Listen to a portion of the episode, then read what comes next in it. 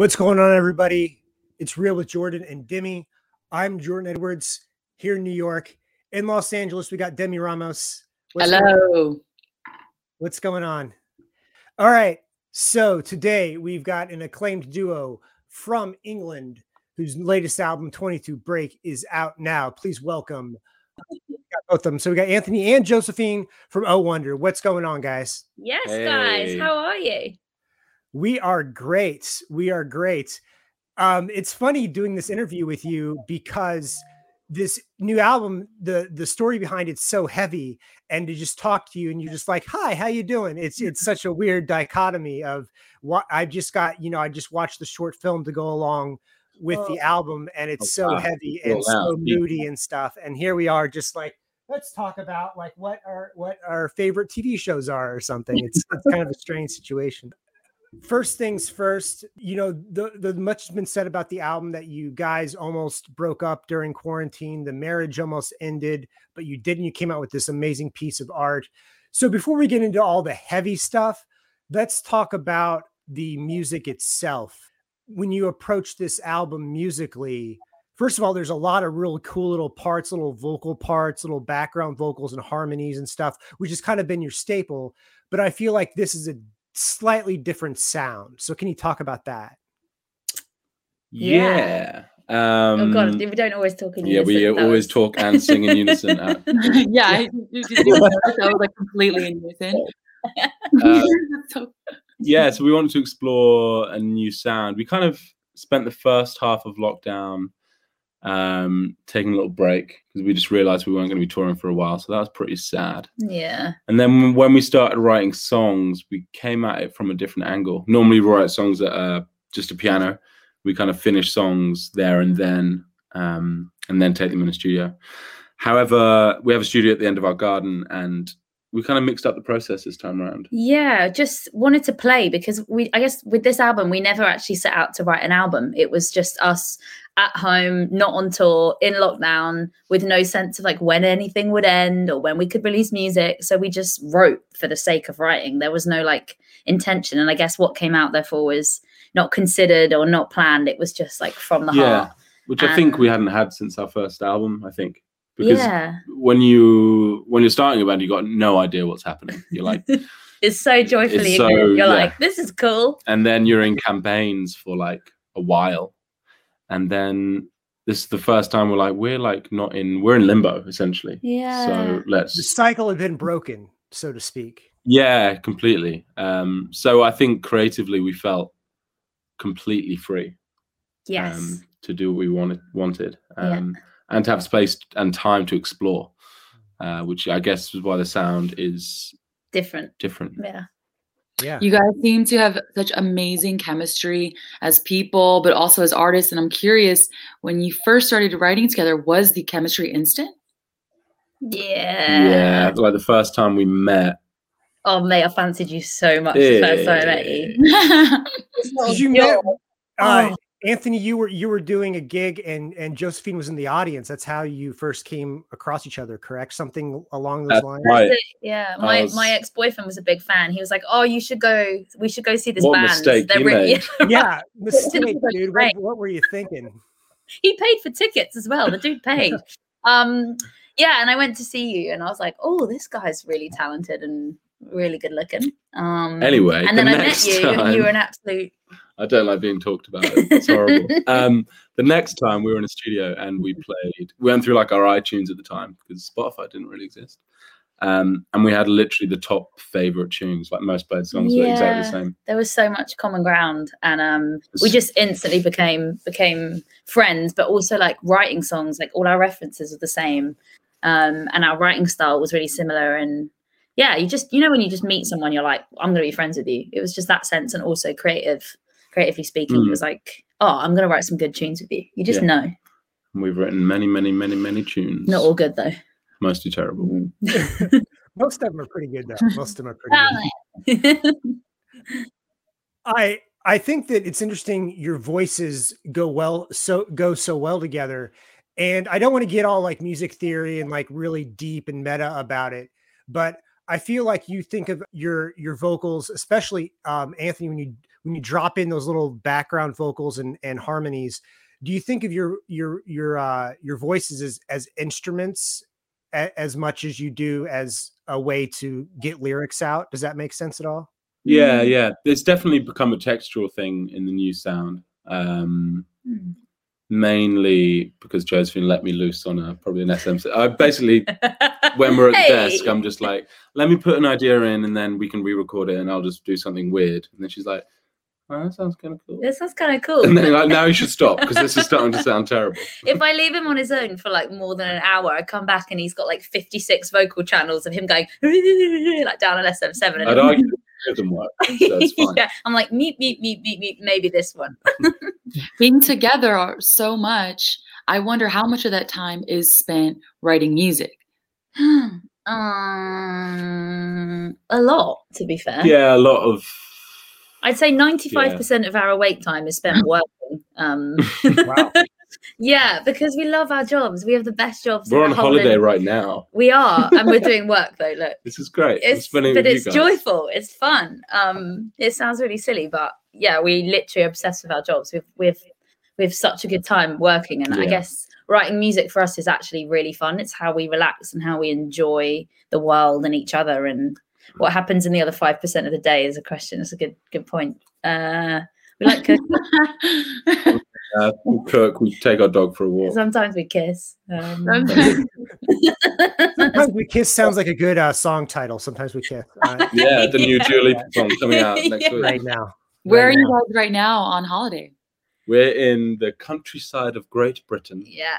Called Suffolk. Yeah. It's beautiful. There's like loads of farms. We're looking out the window at a field. It's just, there's nothing here. It's fantastic. It's a surprise we have Wi-Fi, really, to be honest with you. It's great. So I'm picturing you're staying in the Downton Abbey castle is what I'm picturing right now. Just without the royals. Yeah. 47 bedrooms. It's pretty good. Yeah, nice. And a bunch of servants and maids and stuff, I'm sure. Yeah, at your disposal. Yeah. Yeah. What we've actually got is one of those, like, you know, the Argus, like the really old school oven cooker things that run on gas, but it doesn't work and it's supposed to heat the house. It's so annoying. We're actually just sat here shivering next to a heater. So it's actually really bougie. Because it still is England after all. Yeah, exactly. Yeah, it still sucks. Yeah. You know, the whole story behind this album is that you guys almost broke up, and I don't want to get super personal. I know you guys have been talking about this, but I'm curious, how are you able to spend this tumultuous time into good songs and actually get along well enough to complete them and make this together? Yeah, sometimes we didn't.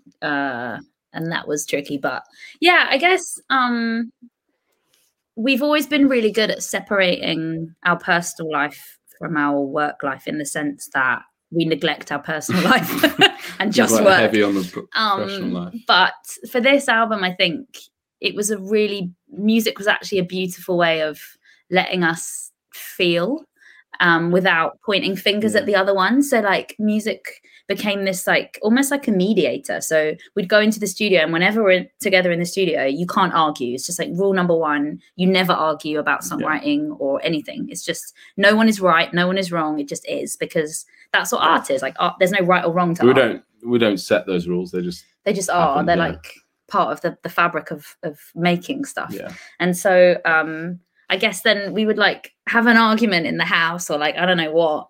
And we'd like come down to the studio and cool off, and you'd start writing a song, and the other one can't be like, oh, you know, pointing fingers and attributing blame. And you can't have an argument because you're just saying how you feel. And therefore these songs are like, they're kind of incredible for us, because it was a chance for us to say like really mean things, but set them to like some like nice chords and get away with saying how you really feel. Yeah. And the other one just has to sit and listen and process it and go, oh man, I didn't know you were feeling like that. Yeah. And a lot of the lyrics that we wrote would be like if Josephine wrote some lyrics in the house, she'd come to the studio and sing them for the first time.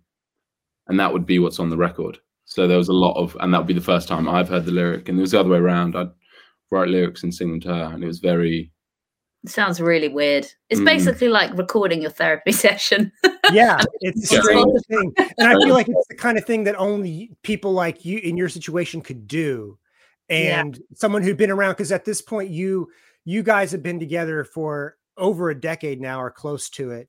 So it would have been a different story if you'd only been together a year or two, I feel. Oh, yeah. I mean, lockdown alone after like a year of dating would have been the most insane thing ever. Yeah. So, yeah, that's our language, I guess, that we talk together. I can imagine how maybe writing this album too brought you guys back together in a way and made you close again. Is that true? Definitely. It's quite a challenge, I guess. And if you were, we've overcome many challenges together.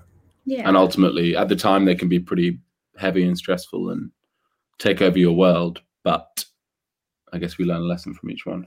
So what was the thing that helped you turn the corner to come out of this intact? What pushed you over the edge on the good side?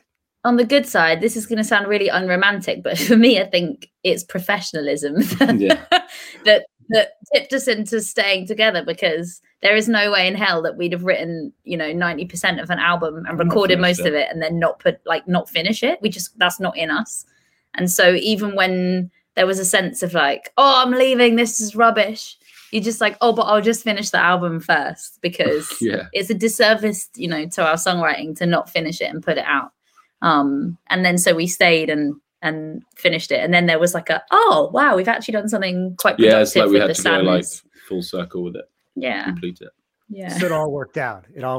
Professionalism, guys. It's very much key to any happy relationship. Well, and this has been Josephine's TED Talk. Yeah. Yeah. Don't follow any advice. It doesn't work. Yeah.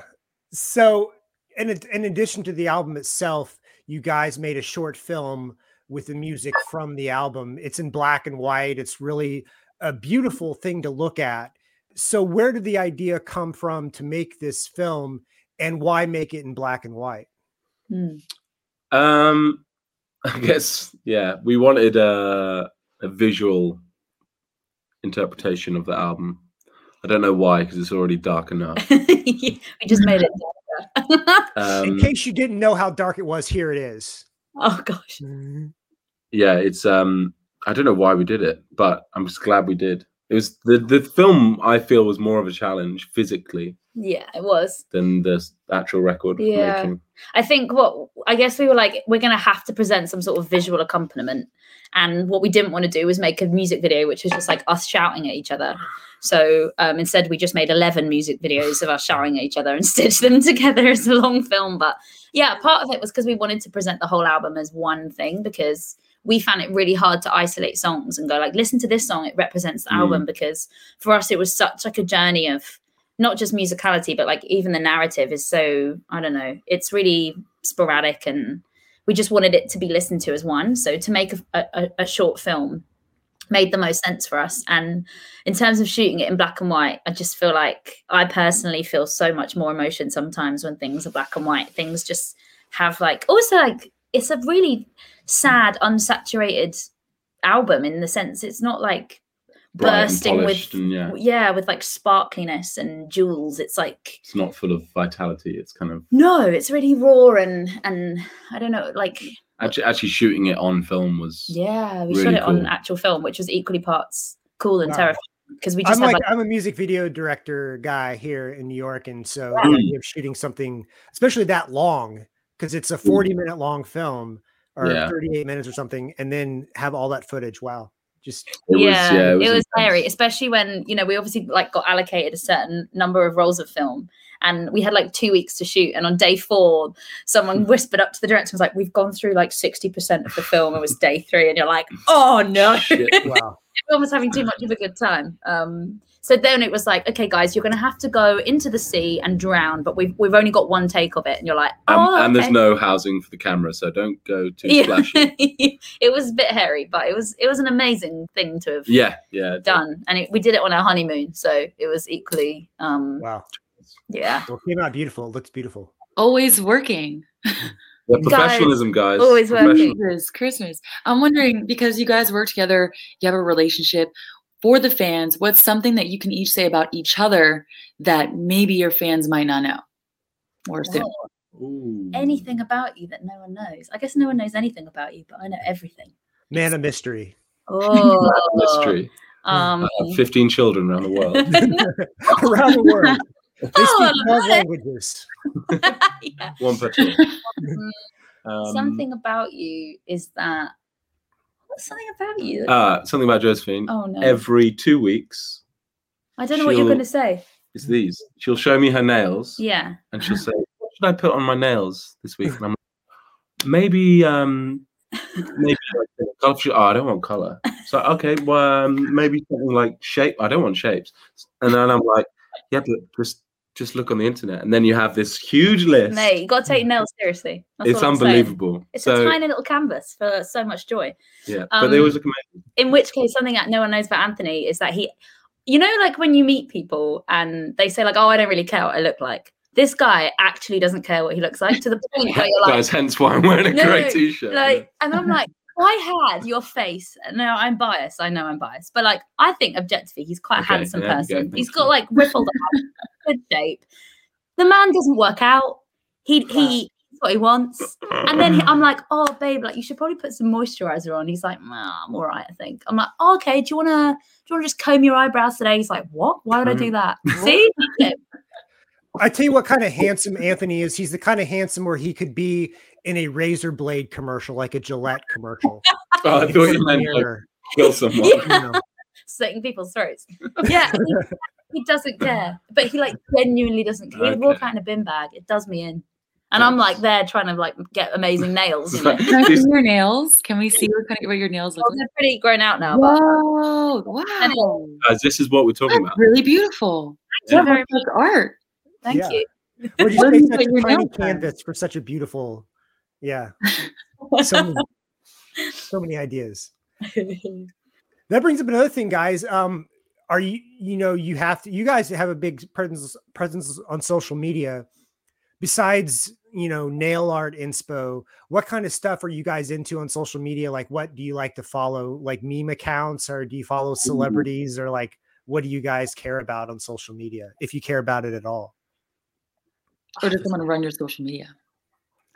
We do care about social media. Yeah, there's one account that I follow. Have you seen it? It's called Sam You Kills. No. It's really cool. It's just this guy who I think I used to tour with when I was a kid. He's not in touring anymore. Okay. But he just lives in Italy, and he just takes tiny videos of like little moments that happen like on his travels. Oh, yeah. And puts them online, and they are so beautiful. They're like from, I don't know why, but Sam You Kills. It's like the best account I follow. Yeah. It's really niche. That's cool. What's yours? You also follow like a lot of interior design things and like 3D printers. I follow like 3D printers. I don't follow any. I have zero interest in 3D printing. I prefer 2D printing. I prefer just printing. No, like every other day, you're like, oh, look at this. This is like 3D print. Right, do you have a secret life? I don't know about because that's what is a 3D printer? Honestly, he loves 3D printers. Wow. What algorithm? I don't even know what an algorithm is. Oh my god. I follow nail art. I follow like really, really strong women that enter bodybuilding contests. Don't ask me why. Wow. Yeah, I am obsessed with female bodybuilders. I think I really want to be one in another life, and hopefully in another life. I've got time. And yeah, I'm trying to like change my relationship with social media a lot, because I feel like every time I log on to Instagram, I'm like, oh man, I have nothing. And I'm trying to follow things that are nourishing, like badass women, and be like, oh man, I want to learn how to pistol squat. That sounds awesome. Pistol squat. What's that? A pistol squat. I've been training for 7 weeks and I still can't do one. It's basically when you go down. So like, imagine. Right, camera's here. Like if you stick your leg out in. Yeah, that was it. There you go. This is terrible. You basically are doing a one-legged squat. So if you're on your right leg, your left leg is like straight out in front of you. A pistol squat. I know what you're talking about. You basically wee whilst you're squatting. Life goal is you're good at them though. But you have to have like insane strength and insane stability and insane flexibility in your hamstrings. It's like the holy grail of fitness, and I can't do one, so I don't know what I'm talking. And I follow girls that can do pistol squats. Basically, is my weird niche on Insta. One day you'll wake up and you'll be able to do one just like that. Yeah, sure. There's something on Wikipedia about you guys releasing a song a month, and it's something that kind of most people. You're not supposed to say you saw something on Wikipedia. You're supposed to like say that. But I did. But I saw it there. And no, but I'm actually curious because that's the only place I did see it. And take it back to that. Was that a strategy that you guys came up with? Was it a strategy your team came up with? What are your strategies when promoting the music other than visuals and, social media? Yeah, that was like back in the day when we started in 2014. We uploaded. I don't think we called it a strategy, did we? Well, we didn't have a team. We were just like two people from London who just made some tunes and posted them to SoundCloud. Yeah. And we wanted to set ourselves like a challenge of just writing and releasing a song a month, just to like create and be productive. And we did that for a year. Yeah. And the trouble is, I think we've shot ourselves in the foot because at the time everyone was like, why on earth would you release so many individual songs? That's stupid. Like, you should just release like a couple of singles and then drop an album. And Spotify at the time were like, this is great. Like they apparently they use this as like in their presentations of how to use Spotify effectively. Yes. Release loads of songs like from your records. And now people are so I'm not saying it's because of us, but I think we were definitely at that kind of birth of that idea where artists were thinking about, putting tunes out and focusing on songs rather than just records. Album campaigns, yeah. Whereas now me and Anthony are like, but listen to our whole album. Don't just listen to one song. But at the time it was like an amazing way to just be creative and productive, wasn't it? Yeah. And reach, like, it was the start of kind of being able to reach people globally, like constantly. Yeah. So thanks to that, I think that's why we can tour the world and people show up. Yeah, for sure. You have Demi just brought up, who thought of that idea, and she mentioned your team. You guys are big enough now that you have managers and publicists and people that are kind of in your circle. Mm. How much of your marketing, how much of your decision making is stuff you want to do, and how much do you rely on your advisors or whoever to kind of steer you in the right direction? Mm. So we've been signed to major record labels since our second record. So the first album we made entirely ourselves and just kind of used label services, which was awesome. And have done the last three albums with major labels. But we're so lucky. I think we're in like the really, really sweet spot where we basically just make a record and then hand it in to our label being like, this is our album. And there's no like A&R process or. Yeah, we don't play anyone the demos before we do it. We just make it all at home and then they go, cool, how do you want to promote it? And we go, we'd like to make a film. And I think really rare. I think that's really rare. And I think we're really, really, really lucky. That's a lot of hard work from our manager because we make art, I guess. And then we say to our manager, we want it to be released here. We want to do a tour here. And he's like, cool, let me make that happen. And we're so lucky to have loads of record labels all around the world, but I guess the two big ones are Republic and Island here in the UK and Universal generally. And they're pretty amazing they just let us make cool stuff and put it out.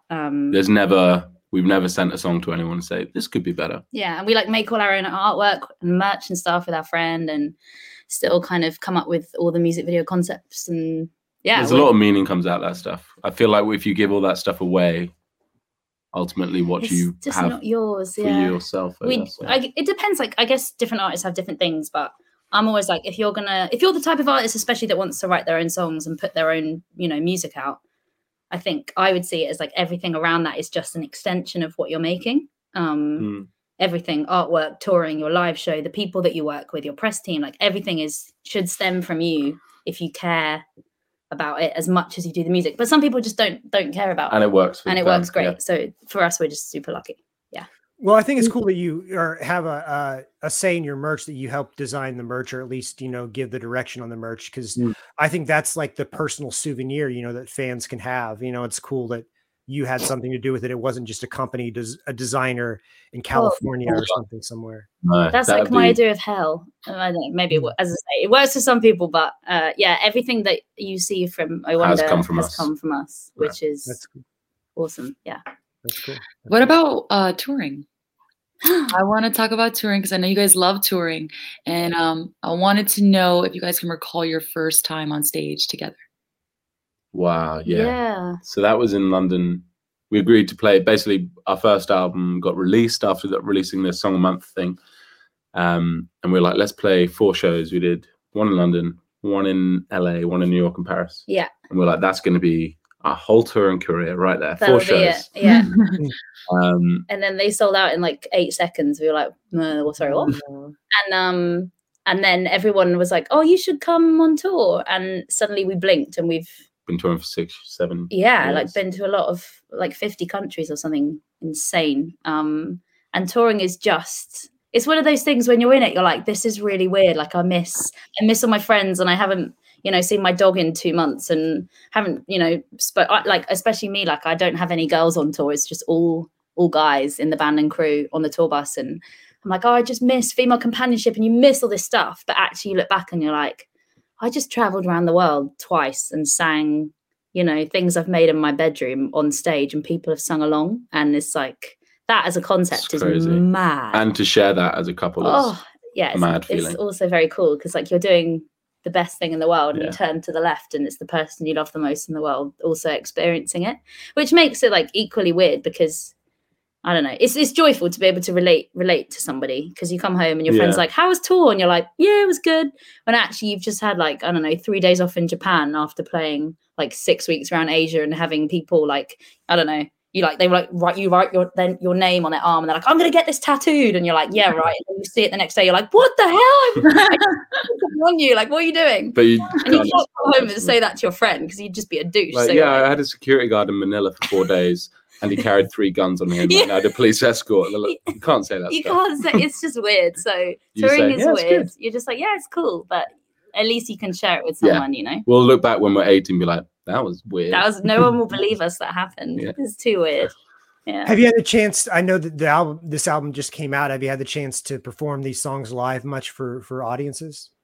Yeah, we did one show of this record from start to finish with the film in front. So essentially, oh wow, how was that? Really intense. It was awesome. It was really so emotional and really sad, actually, and quite difficult, but. We did it. We survived, and it's on YouTube if anyone wants to watch it. We filmed the whole thing, and there were 7 musicians on stage. 2 drum kits. It was amazing. 2 drummers and a saxophonist. Really, it was super musical, and really excited to tour. We're actually coming to the States in April for 3 weeks, so buzzing to come back to America. This is like the longest we've not been in the US ever. We're looking forward to your visit here. Let's talk about the album art. Yes, the album art. So each song has a symbol. There are 11 songs and 11 symbols. So these 3 are from 2014, Don't Let the Neighborhood Hear, and 22 Break. I guess the album art will make more sense in a couple of months, because this album is only half of the story, I guess. So it's a breakup album, but there is a makeup album. Which we're currently trying to finish on holiday. We're not. We're having a holiday, I promise. And I don't believe you now that you're just on holiday. You've already let it out that you don't. It's hard to just let it chill. Yeah. No, we are. Our dog is asleep next to us. Yeah, we are in a cottage. Yeah, but we're going home tomorrow to finish an album. Yeah, but the album art, was designed with your best friend since you were like 10. Yeah. A guy called Casey Rorty, who's amazing and has made every single visual that we've ever put out. He's the guy that designs all our merch with us, and he designed this album cover with us. And we're really proud of the album art, actually. Yeah, in real life, it's like super bright. So the vinyl, we use this day glow color. So it's like luminous. Neon is awesome. It's really cool. Yeah. It really stands out. I really love how artists are making these special edition vinyls now with different colors, different weights, different, you know, packaging material. I think it's a really cool, substantial thing that you can give your fans, you know, other than just a t-shirt or a coffee mug or something, especially when everyone streams stuff. It's so special to get a physical album now. Dude, yeah. And we've like the last couple albums we've done have been made on cassette. And I'm like, what? Yeah, cassettes are back. I have so many fond memories of being a kid and like making your own mixtapes on a CD. This is showing my age, but like on a tape player. And you'd record them off the radio onto your own cassette. It's just like, you treasured music. It's because it's a tangible thing. I think we treasured it. And you could throw cassettes around. Like you could throw them in your glove box. You could throw them in a bag or something. And you could still. They were made for cars.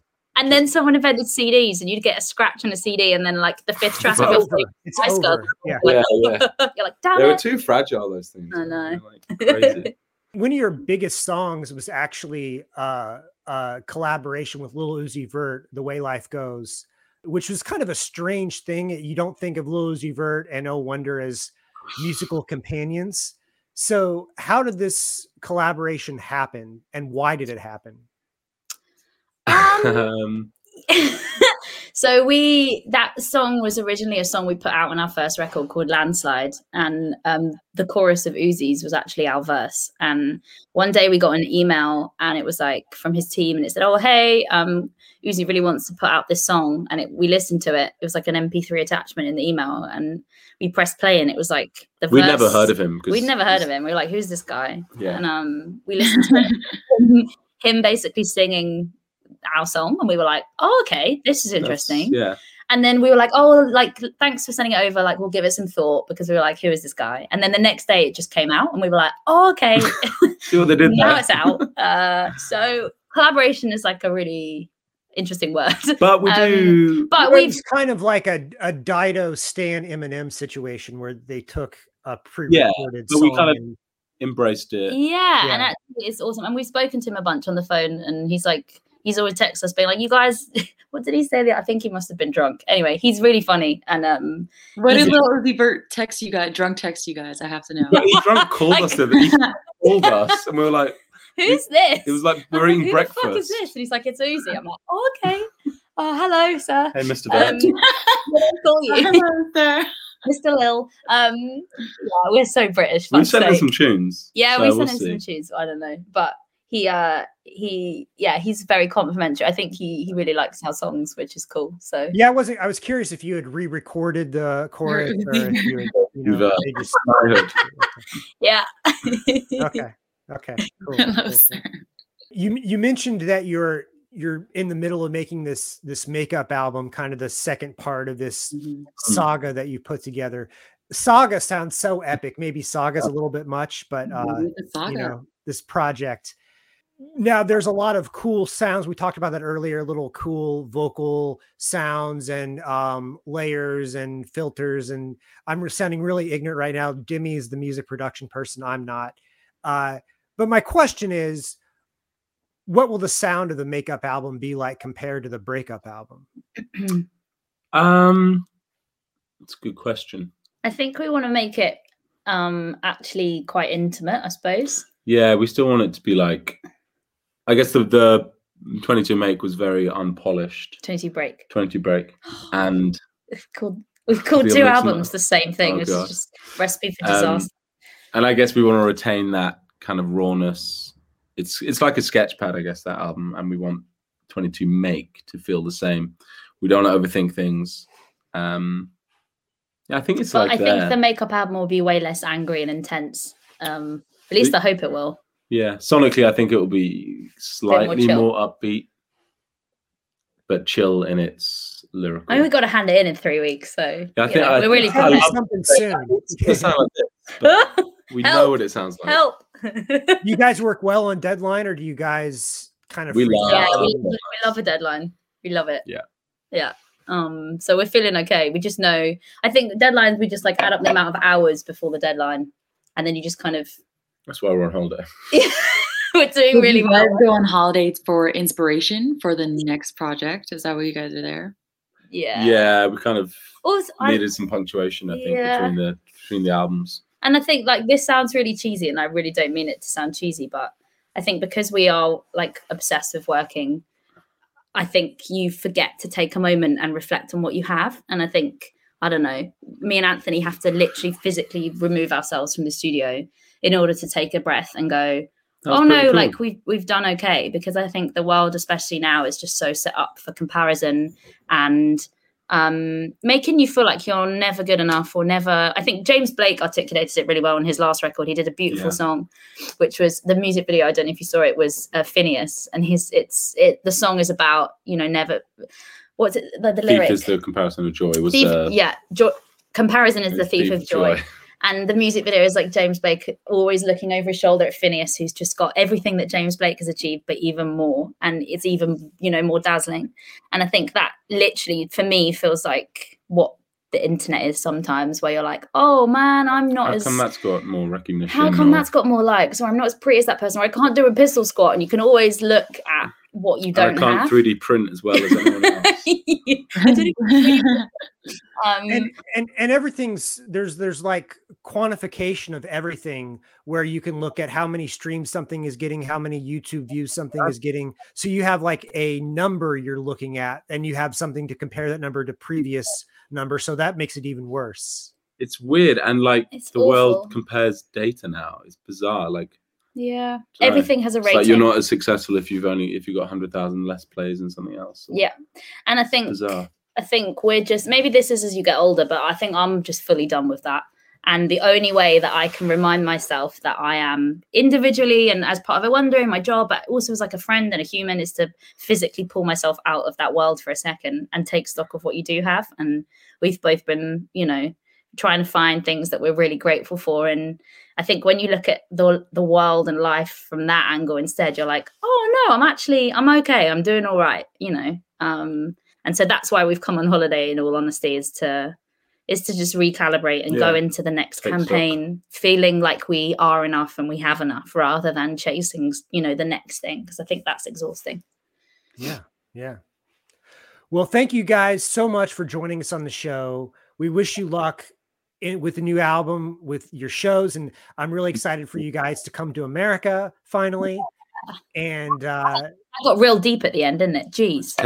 I did. I appreciate it. I appreciate when this show kind of goes on a voyage and we get to kind of go in that direction. So hell yeah. Thanks so much. It's great to talk to you guys. Thank you. All right. We'll talk to you guys later.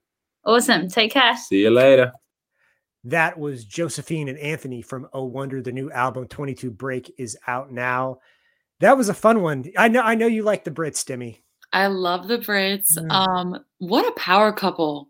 Like, They feel so mature. They feel like awesome. How I want to be when I'm a fully realized person. Yeah. So yeah, that was a lot of fun. Okay, so next show is this Thursday. So 2 days from now, we have Seether, one of the biggest rock bands of the last 20 years, will be here. So a really kind of a strange change from the stylings, the pop musical duo of Oh Wonder to the hard rock of Seether. So until Thursday, we will see you later.